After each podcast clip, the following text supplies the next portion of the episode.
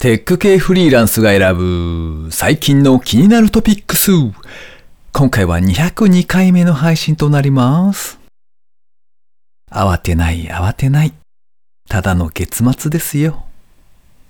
この番組ではフリーランスエンジニアの S とエンタメ系エンジニアのアスカさんが最近気になったニュースや記事をサクッと短く紹介しております。今回は S の一人回となっております。IT 関連をメインにですね、ガジェットだったり新サービスの紹介だったり、それぞれが気になったものを好き勝手にチョイスしております。今回も記事を3つ紹介していきたいと思います。ご意見ご感想などありましたら、ハッシュタグカタカナでテクフリでツイートをいただけたらありがたいです。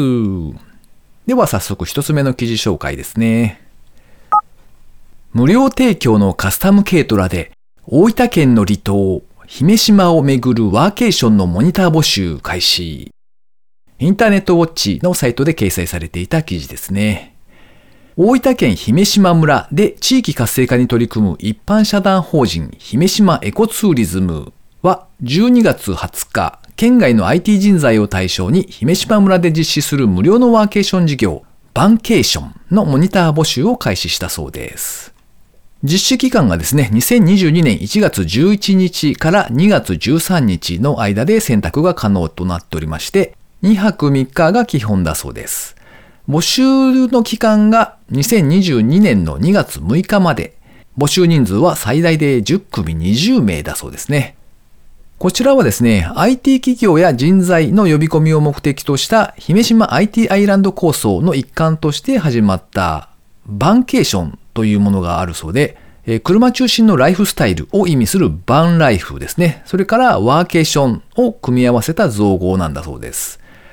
参加者はですね、無料で貸し出されるバンケーションオリジナルの車、カスタム軽トラなんですけれども、こちらに乗りまして、島を自由に移動しながら好きな場所で好きな時間に働くライフスタイルを体験できるということだそうですね。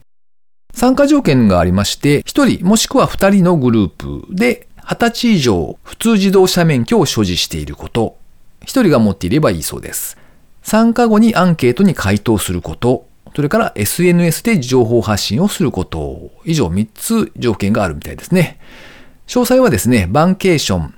バンケーションはですね、V ですね。VAN ケーションでバンケーションのモニター募集ページというのがありますので、そちらからご覧いただけたらと思います。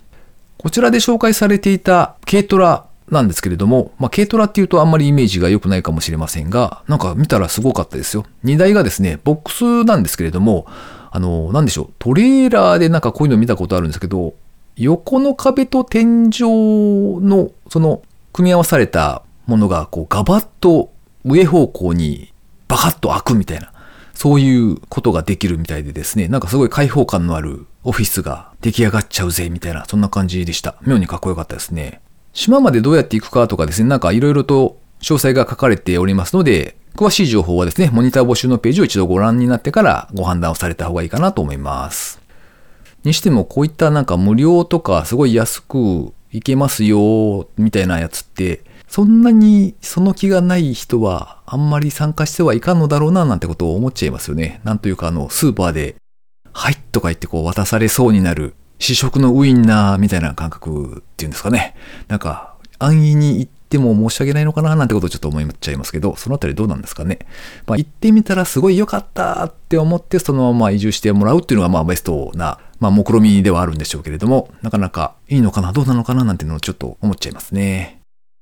では二つ目の記事ですね。トラックパッドがテンキーになる不思議なシート、 NUMS に M1 Pro Max 対応版が登場。ギズモードジャパンのサイトで掲載されていた記事ですね。トラックパッドに貼り付けると、テンキーなどの追加機能を搭載できる NAMS、NUMS ですね。NAMS と読むと思うんですが、こちらがクラウドファンディングサイトマチヤに登場したという記事でした。薄さ 0.26mm のシートをトラックパッドの上からベタッと貼り付けるんですけれども、専用ソフトによりまして、点キーとして使えるようになったりとか、もしくはスワイプ操作でですね、アプリランチャーのような形で使うみたいなこともできるそうです。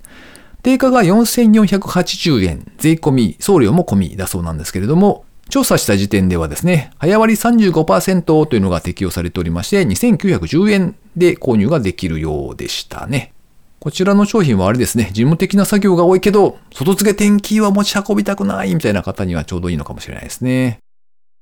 では最後3つ目の記事ですね。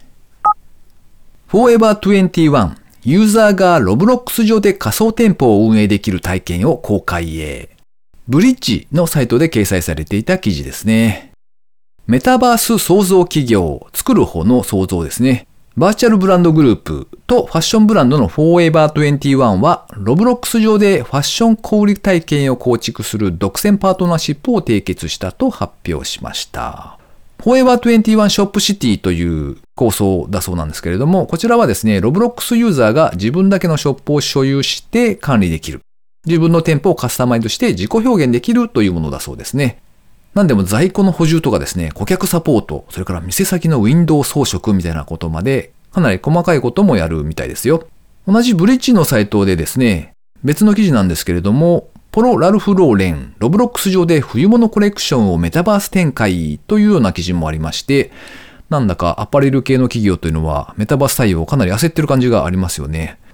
少し先になるとは思いますが、まあ、バーチャルな世界がだんだんと普及していくと、その中の自己表現にですね、やっぱ皆さんお金を使うようになるんだろうな。で、そうなると、ファッションブランドとしては、そこにもう真っ先に手を入れていかないといけないという、そういう状況なのかもしれないですね。でもですよ、あの、現実の世界で、例えばなんかこう、100万円ぐらいするようなバッグとか、高級ブランドものってあるじゃないですか。あれをリアルな物体として複製して自分で持ち歩くみたいなことは相当難しいというか、まあ、なので、こう、コピー商品が輸入されてきて摘発されてみたいなことが発生しているわけですけれども、バーチャルな世界だと見た目もそっくりなものっていうのは簡単に DIY ができてしまうのではないのでしょうか。そしてそれを身につけていると、巡回しているボットにピピピピピピと言って商標決心会で捕まえられるみたいな。いやー、電脳コイルみたいな、そんな世界がやってくるのでしょうか。ということで今回紹介する記事は以上3つとなります。えー、今回は年末ということもありまして、番組にいただいたコメントに関しましては来年に持ち越したいと思います。すいません。少々お待ちいただけたらと思います。というわけで、近況報告のコーナーですね。いやこれを喋っているのは1時20分ぐらいなんですけれども、なんか年末のバタバタな感じがあったので、やべえ、収録しておかないと、と思って夜中に頑張って撮っていますよ。いやなんか1年を振り返るとですね、いろいろな面で妙にやる気をなくしていた2021年秋冬だったなピュー。みたいな記憶が蘇ってきますね。えー、来年はもうちょっと、いろいろきちんと手を動かして、なんかこう、お、これできたぜみたいな、そんな達成感を得たいものだな、なんてことをちょっと思っていますが、はてさてどうなることやら。まともあれ皆さん元気にお過ごしいただけたらと思います。この番組へのご意見ご感想などを絶賛募集中です。ツイッターにて、ハッシュタグ、カタカナでテクフリをつけてつぶやいていただくか、ショーノートのリンクからですね、投稿フォームにてメッセージをお送りいただけたらありがたいです。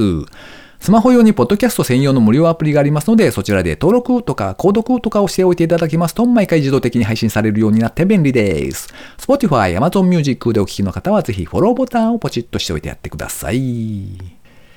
お聴きいただいているリスナーの皆様も、どうぞ良いお年をお過ごしくださいませ。ということで今週も最後までお聴きいただきありがとうございました。それではまた。